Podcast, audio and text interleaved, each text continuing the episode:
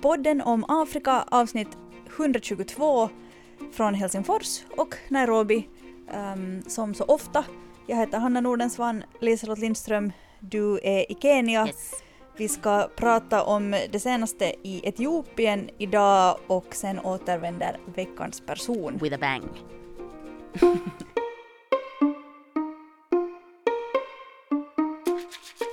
in a united Africa, there could be no frontier claims between Ethiopia and Somalia, or between Zanzibar and Kenya, Guinea or Liberia.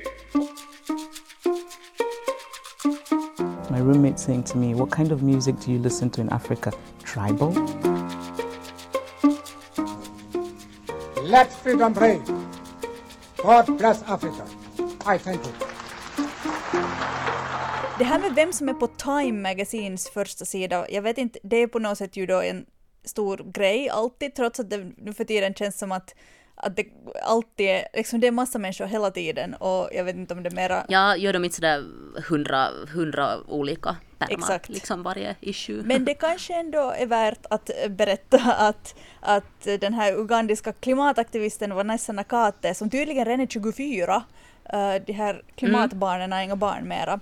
Um, hon som på sätt och vis för i alla fall en tyvärr europeisk uh, publik blev känd när hon klipptes ut ur den här bilden med bland annat Greta Thunberg och andra vita klimataktivister.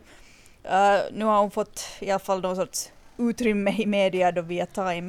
Uh, men jag tycker också att hon verkar synas mera liksom och höras och ges utrymme mera.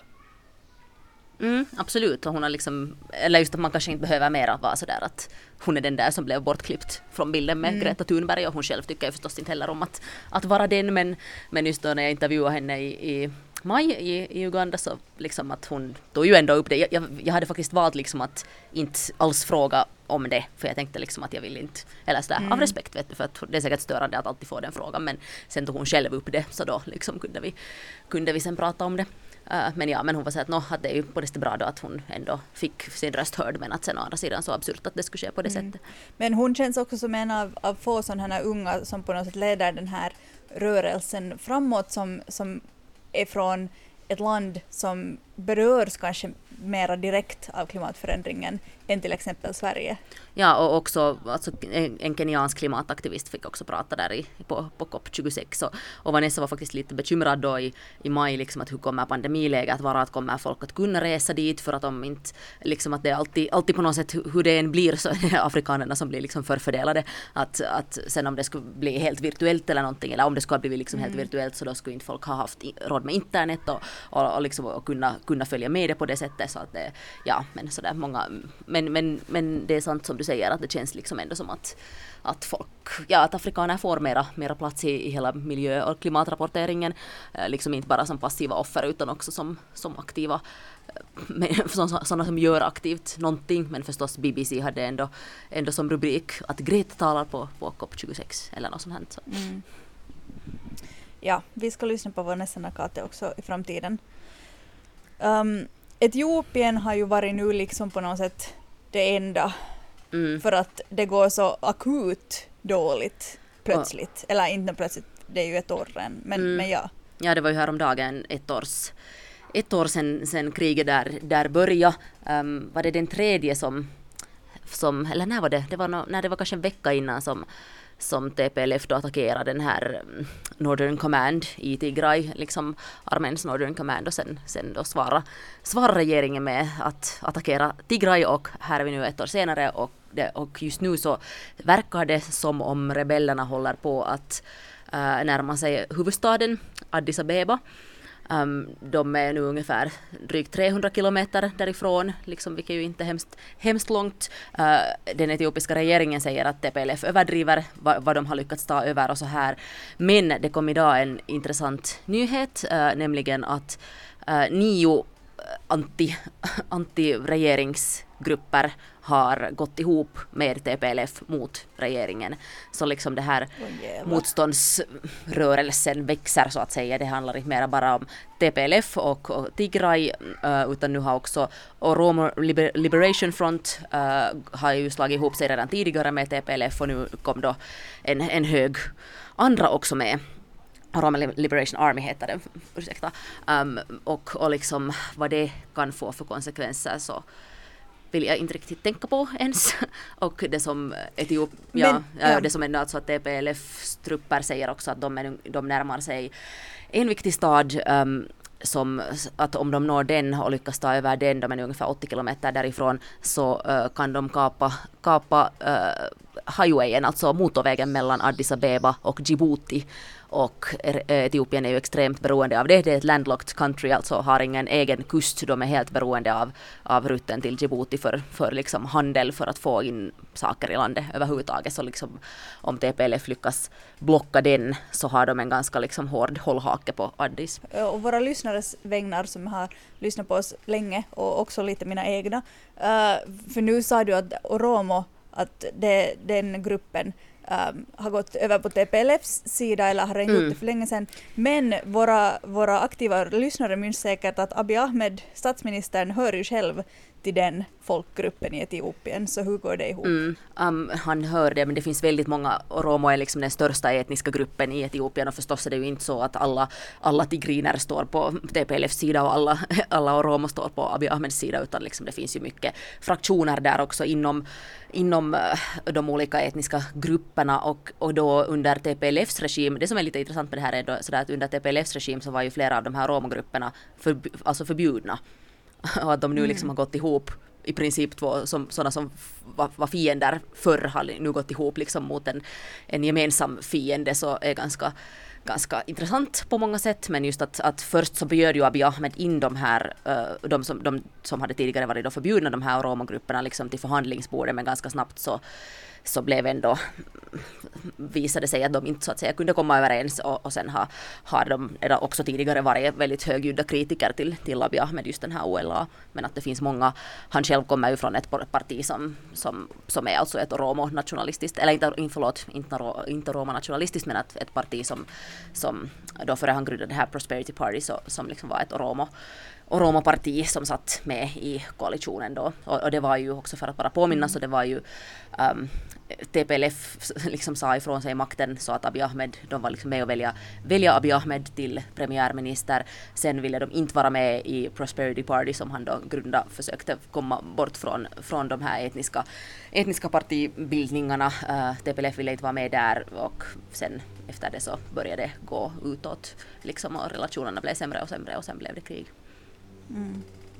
Nu har det liksom gått utåt så länge och det har varit krig i ett år som bara verkar liksom bli mycket värre hela tiden. Liksom, mm. varför, varför finns det ingen lösning? Varför, varför är internationella samfundet som vanligt inte, inte liksom, varför händer ingenting?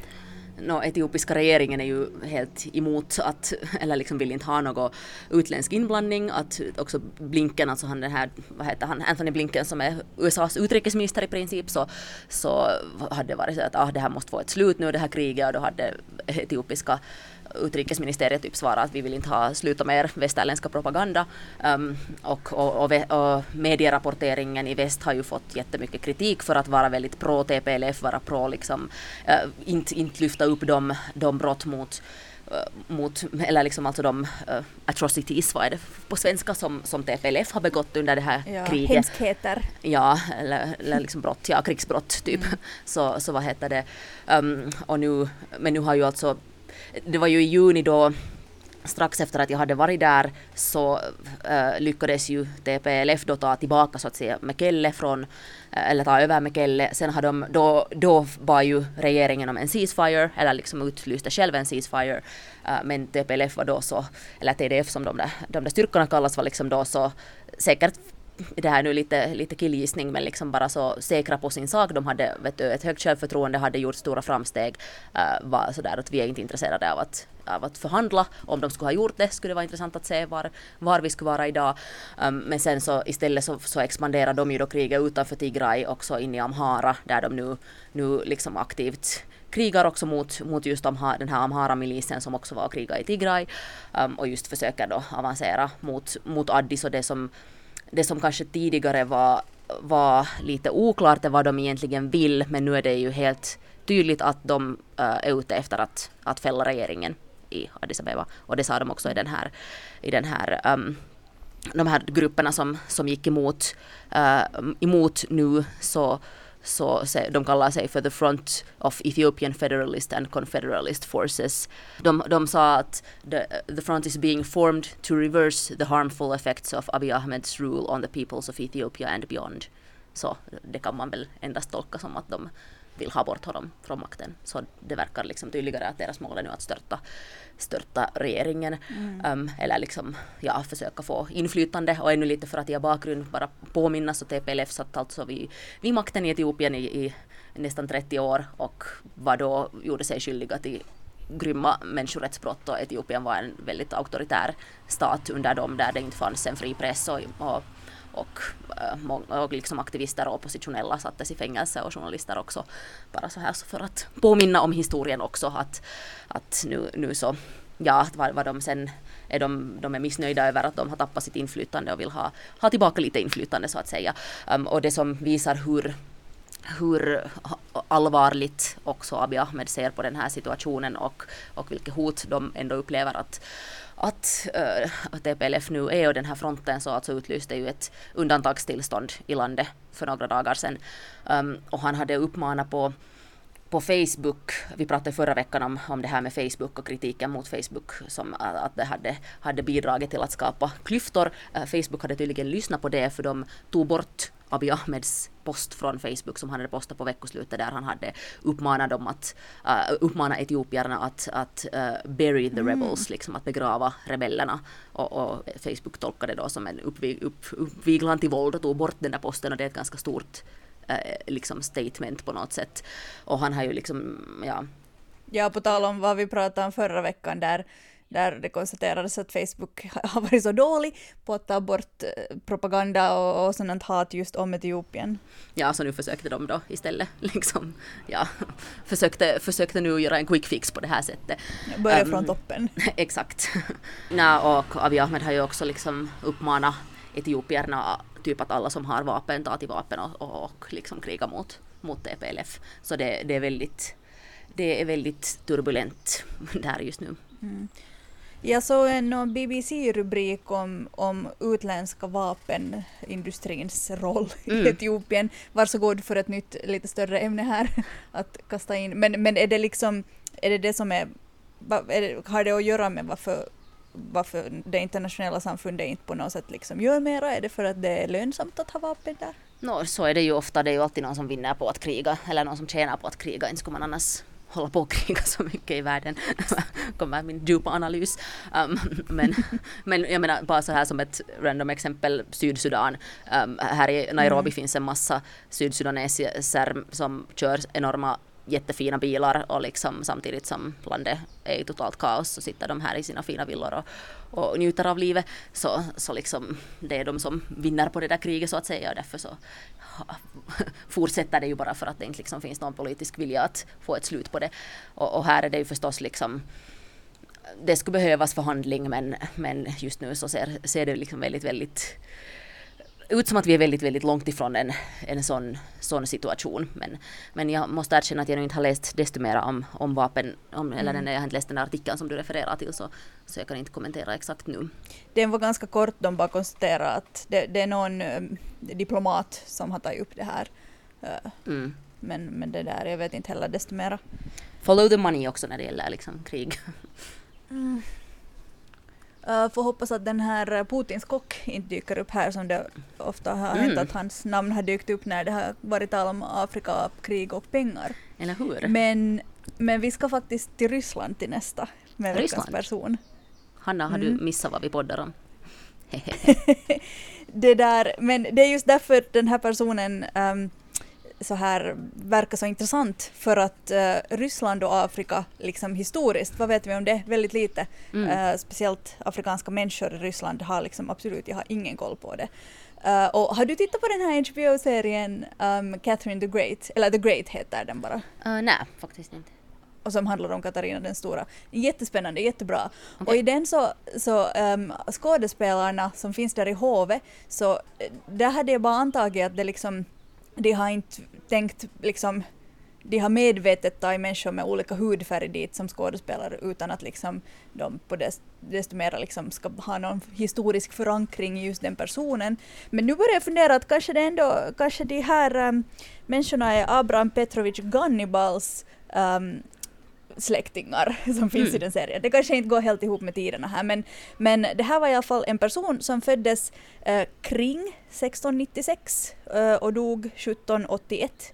Um, och bara som en sån här liten disclaimer här i början, så all fakta går inte att bekräfta, uh, speciellt eftersom jag inte är en släktforskare, men framförallt eftersom ganska mycket av den här informationen baserar sig alltså på den ryska författaren och poeten Alexander Pushkins bok okay. om uh, Abraham Petrovich Gannibal, som var hans farfars far. Okej. Okay. Uh, och vem var då Abraham Petrovich Gannibal? Varför har han ett så här märkligt namn? Um, enligt vad olika forskare nu har kommit fram till så ska han ha fötts i det som idag är kring Centralafrika. Mm. Um, Kamerun närmare sagt, tror man. Um, och han ska ha fötts till en familj där pappan var någon sorts um, hövding slash prins. Uh, I alla fall en person som hade liksom lite inflytande i det som idag är Kamerun. Um, och pappan hade också mycket slavar och och eh, väldigt många barn, 19 har man räknat ut. Um, men uh, Gannibals farsa dog uh, under någon sorts kamp när han försökte försvara sitt område mot ottomanerna, alltså turkarna. Och då kidnappades barnet uh, Gannibal, eller Abram som han då bara hette. Uh, han var åtta år när han för, fördes till Turkiet uh, som ja, en kidnappad slav helt enkelt. Um, och under den här tiden så fanns där en, en rysk ambassadör som representerar Peter den stora uh, i, i Turkiet och, och det var också så här, det var liksom lite status att ha afrikanska slavar i sitt hov i Europa, mm. för det visar att man liksom på något sätt var berest. Mm. Um, så alltså han le letade efter citat några smarta små afrikanska slavar, slutcitat, till tsaren i Moskva, den här ambassadören. Uh, och, och då fick han bland annat tag på den här Abram äh, eh, Gannibal. Äh, eh, och han fördes till Ryssland och presenterades åt den ryska kejsaren. Och sen så blev den ryska kejsaren Peter den store väldigt förtjust i Abram. Um, ehm, han liksom insåg tidigt att, att det här var en väldigt smart kille uh, som hade väldigt mycket potential och som liksom behövde vara någonting mera än bara någon sorts uh, då, slav eller uh, så här tjänare. Så han fick en utbildning. Ehm, um, no, före det så blev han alltså också döpt och, och Peter den store döpte honom som, till sitt gudbarn alltså. Så han, han var Peter den stores gudson. Um, och blev på sätt och vis som en del av familjen. Och nu är det här så här, igen disclaimer, det här är sånt man vet och, och antar, men det är ju väldigt svårt att veta hur hans liv och situation har varit där i hovet sådär på riktigt. Han har ju liksom stuckit ut säkert en del och jag misstänker att, att tidigt 1700-tals Ryssland säkert hade några stråk av rasism i sig i alla fall. Hmm. Uh, hur som helst skickades han för att utbildas, han fick någon sorts helt mega superutbildning också inom det militära, pratade en massa språk, reste tillsammans med Peter den store, då som en sån här valet till Peter den store, som jag har lärt mig från Downton Abbey, att det är en, någon sorts jabba som klär på rika män. Mm. um, jag vet inte om det var en annan sak i Ryssland, men i alla fall. Um, sen så uh, blev det lite krig mellan Spanien och Frankrike och Gannibal uh, hamnade ut som soldat i kriget uh, för att han hade då studerat också det militära. Det här var mitt under hans utbildning. Uh, och det var, det var någonstans här som han det där också alltså tog det här namnet Gannibal som, som mm. han själv har alltså. För alltså Abram var hans namn från, från det som är idag i Kamerun, antar vi. Petrovic kommer väl från Peter den storas namn, liksom Peters son. Uh, och Gannibal, så tog han alltså efter den här um, alltså den kartagiska Kartagor-generalen Hannibal. Mm. Uh, för övrigt ansåg att Kartago bör förstöras och elefanterna och allt det här. Så, så då ville han ha ett så här fint namn som liksom visar på hans militära kraft. Så då tog han det. Um, sen um, efter att han liksom hade varit och krigat och studerat klart så sägs det att han ska ha hängt med, med alla möjliga intellektuella i Paris, med Voltaire bland annat säger vissa, och, och liksom blivit en del av den här intellektuella gräddan i Europa. Um, och, och det pratas om att han var liksom på något sätt så smart och att, att hans liksom blotta existens har rubbat sådana människor som, som liksom ville försvara slaveriet och, och det här, den här hela filosofin om att, att svarta människor är mindre intelligenta än vita. Så han blev verkligen en sån här symbol för, för um, jämställdhet och jämlikhet i samhället för att liksom, folk med de här argumenten kunde inte riktigt uh, se förbi honom. Hmm. Um, Nåja, Gannibal då studera, kriga, uh, började kalla sig för Gannibal, for tillbaka till Ryssland. Uh, sen dog Peter den stora, hans gudfar, uh, 1725 och det var någon konstig prins som jag inte känner igen från den här HBO-serien som, som jag refererar till för att förstå rysk historia. Uh, så jag vet inte vem han var, men han gillade i alla fall inte Gannibal för att mm. han var konstig och utländsk. Plus att antagligen var han ganska mycket smartare än han. Så han, Gannibal fördes till exil, till Sibirien, en klassiker. Ehm, um, no, medan han var där i Sibirien så, så blev han ganska populär också där för att han typ hjälpte till med att bygga ett fort, om jag har förstått det rätt. Um, så han, fick, han blev um, frisläppt därifrån några år senare eh, kom tillbaka till Moskva där det nu fanns en ny kejsare, eller kejsarinna, Elisabet. Eh, och eh, hon gillade honom. Det gjorde också, om jag nu har förstått det rätt, enligt vad jag har försökt klura fram med just Kat Katarina den stora som är så intressant, så gillade hon också Gandibal och han var liksom en del av hovet eh, också under hennes tid. Han blev någon sorts supergeneral, den officiella termen har jag för mig. Eh, och också eh, blev han superintendent av Reval, alltså det som idag är Tallinn. Så, så han har varit helt här i våra, i våra hörn, knutar precis. Uh, Nåja, om man är intresserad av hans personliga liv, vilket man givetvis är, uh, så kan jag berätta att han var gift två gånger. Den första frun på något sätt tilldelades honom och de hatade varandra, hon hatade honom och var otrogen. Eh, det visade sig senast när hon födde ett barn som inte verkar ha någon sorts svart i sin hud. Så han skilde sig, skaffade en ny fru som hette Sjöberg i efternamn mm. uh, och hade faktiskt skandinaviskt påbrå. Um, och tillsammans med Sjöberg så fick han tio barn. Um, mm, precis. Och en av hans barn, Osip, fick en dotter, Nadezhda, som fick en son, Alexander Pushkin. Jag mm. tycker det är helt otroligt att Alexander Pushkin har gått omkring och varit uh, barnbarn till uh, en kamerunier i Ryssland. Eller hur? Uh. Um, ja, och, och, också alltså, eftersom han då blev en sån här prominent adelsman i Ryssland så jag menar så som Europa och Ryssland fungerar på den här tiden med blått blod som skulle mm. fara vidare så, så finns det faktiskt, alltså han har liksom har blandats med också europeiska kungahus och det finns idag adelsmän i Storbritannien som ska ha släktband med uh, vår veckans person, Abraham Petrovich Gandibal. Där fick du. Där fick jag. Ja, det var så mycket att ta in så jag liksom, jag var sådär. Du, du sa att veckans person, eller då, före, vi, före när vi pratade ihop oss här innan så, så, så sa han att, att veckans person är back with a bang. Och det sa jag där i början också, det kan jag kan jag upprepa. Men visst det var spännande?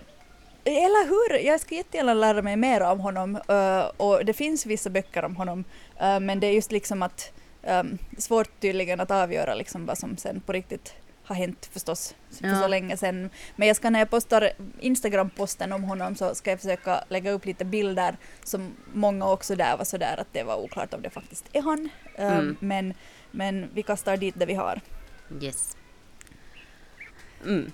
Um, det var nyligen så fick Tanzania och Zanzibar sin första nobelpristagare, den här Gurna. Mm. Uh, och jag läste bara en intressant analys eller en text på, um, på foreignpolicy.com av Elsie Eyakuse som är tanzanier uh, baserad i Dar es Salaam. Uh, där hon pratar om att ja, tanzanierna, tans, tanzanierna är väldigt stolta över sin nobelpristagare som de aldrig har läst. Och det har varit spännande för att tydligen så har liksom den här diskussionen som på något sätt har um, börjat efter att han, Gurna, fick sitt Nobelpris, eller blev, man fick veta att han ska få det, så, så har det liksom väckt mycket diskussioner som, som jag var så att oj, ja, okej, dels om att vad det är att vara tanzanier, är det också att, att vara från Zanzibar, Mm. um, men också uh, om liksom rollen av språk, engelskans roll, vem är det som får skriva på vilket språk, Mm. vem är det som får läsa det, vem utbildas i, i Tanzania och hur ser demokratin egentligen Ja. ut? Och, och jag, ja, jag menar ju, folk pratar ju inte liksom, eller swahili pratar ju folk om mest sådär om, och de som kan engelska är just ofta bra utbildade och om han har skrivit på engelska så är det ju inte så konstigt att folk inte har, inte har läst det men just den här som hade skrivit den här artikeln var också bara sådär att när hon hade fått någon, något meddelande att grattis för till Nobelpriset och, och sen det där namnet så var hon sådär att I had no idea who he was talking about. Exakt. Så, men sen det tycker jag det är spännande att om det har öppnat någon sorts diskussioner om relationen mellan Tanzania och Zanzibar. För det är väldigt intressant. Det, deras Mm. Väldigt liksom, inflammerat också. Ja, exakt. Det var ju förut Tanganyika och Zanzibar Mm. som nu idag är en union. Inte på så att liksom, de har en liten annan roll till varandra än att Zanzibar bara skulle vara en ö. Zanzibar Mm. har ju till exempel en egen president. Och då när jag var, jag minns när jag var i Tanzania då för 11 år sedan här gästas, så vad heter det, så då skulle det ju just vara val på, på Zanzibar och då intervjuade jag en sån politisk analytiker som, som sa att, att han tror liksom att att Zanzibar, det, det är liksom en ett helt möjligt scenario att Zanzibar inom en snar framtid tänker liksom bryta sig loss från Tanzania. Det har nu inte hänt på 11 år men att det är liksom redan då så fanns det ändå sådana spänningar i luften. Mm. Och det är mycket som man borde liksom läsa mer om. Um, hela revolutionen på Zanzibar Mm. och det är ju liksom på sätt och vis, alltså de människorna som finns där, eh, det, det är liksom den här, det är ju en kryddön Zanzibar och, och det var mycket um, alltså människor från arabländer Mm. och, och från andra delar av världen Sultanen som av Oman där. som styrde där Ja. före. Mm. Så jag förstår att det finns mycket sådana liksom identitetsfrågor som Mm. kommer upp och speciellt när den här Gurna liksom har bott i Storbritannien största delen av sitt liv. Mm. Och sen just det att, att man för tillfället i Tanzania så kan man ju säga att, att styret där eh, lutar lite mer mot ett någon sorts auktoritärt håll Mm. eller att no, pressen är inte fri, ord är inte, eller ja, yttrandefriheten är inte så fri i Mm. Tanzania. Att liksom och sen att det ska användas på något sätt som ett motargument mot hans böcker, det är att, att man har en sån här nationalistisk syn på swahili Mm. och, och liksom, det är också en identitetskonflikt att pratar vi engelska eller swahili, om vi pratar engelska så varför gör vi det och vem är vi då? Mm, mm. Och just det där att han då har arabiskt påbrå, han flydde ju just för att från Zanzibar då under revolutionen just för att, för att uh, människor, det var då som sultanen störtades och, och människor med arabiskt påbrå liksom attackerades på grund liksom som hämnd då för, för år av förtryck. Så att han är ju på det sättet också en, en på det sättet kontroversiell person. Inte kontroversiell på det Precis. sättet men liksom bara en eh, eh, på, något sätt en symbol för mycket, för eh, mycket, ja, mm, mycket intressanta sa- aspekter av Tanzanias historia. Ja, jag hoppas att det faktiskt att den här diskussionen, den här skribenten var själv lite skeptisk till att, att diskussionen skulle fortsätta efter att den här Nobelfesten liksom lugnar sig. Men att, han ska, att, att det att, att Gurna fick Nobelpriset så ska liksom enligt, enligt den här skribenten så hon sa att, att han har tvingat oss att prata om vem vi är och vem som inte hör till vi. Mm. Intressant. intressant. Jag vill eh, kort uppdatera i förra veckans tips eh, som var den här Guled och Nasra eh, filmen som är somalisk eh, med en, en finländsk regissör. Eh, då var vi inte säkra på när den kommer på bio i Finland och nu vet jag att det är den 12 i 11, det vill säga eh, nästa veckoslut. Um, och sen vill jag korrigera, jag tror att jag sa att den utspelar sig i Somalia, men den utspelar sig i Djibouti utan Ah, att fortsätta. Just det, jag trodde liksom att det var, jag trodde att den var bara filmad i Djibouti. Jag, jag, jag, läste på nytt och jag tror att det, det är somalier i Djibouti som liksom jobbar där. Okej. Um, det kan ju hända att den också utspelar sig delvis, Nåja, utan att ha sett den. Och sen så kom ju den här nyheten om att, eh, som vi spekulerade förra veckan, att ska den månne visas på Nationalteatern i Mogadishu, den där nya som vi, vi var och tittade på när den höll på att byggas. Och det ska den. Okej, Så att um, Mogadishuborna kommer också att få se den här första långa spelfilmen helt på somaliska. Åh, fantastiskt. Jag ser så fram emot att se den. Ja! Huh. Okej, nu kombinerar jag saker jag tycker om ännu här i ett annat tips.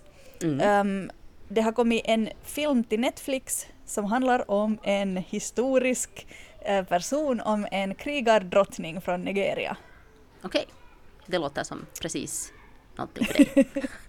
Jag funderar på att ha henne som veckans person men sen tänkte jag att om jag tipsar om den här filmen så, så vet man redan allt om henne. Just det, Netflix. För att jag skulle förstås berätta allt. Ah. Um, ja men precis, det är en, Netflix-film som heter Amina eh, som handlar om eh, en, en krigardrottning, en Hausa-krigare från um, 1500-talet. Är du säker att vi inte har haft henne som veckans person någon gång? Ja, alltså hon, lå- eller hur, hon låter ju som en sån här. men, men jag tror faktiskt inte. Um, men, men den här filmen finns alltså redan på Netflix eh, som, som köpte den här eh, tidigare Mm. och verkar jätteintressant eh, på basis av trailern. Vi har haft veckans person Queen Amina of Sassau. Är det hon? Är det sant? I avsnitt 76. Oh my god, no, bra att jag inte gjorde det.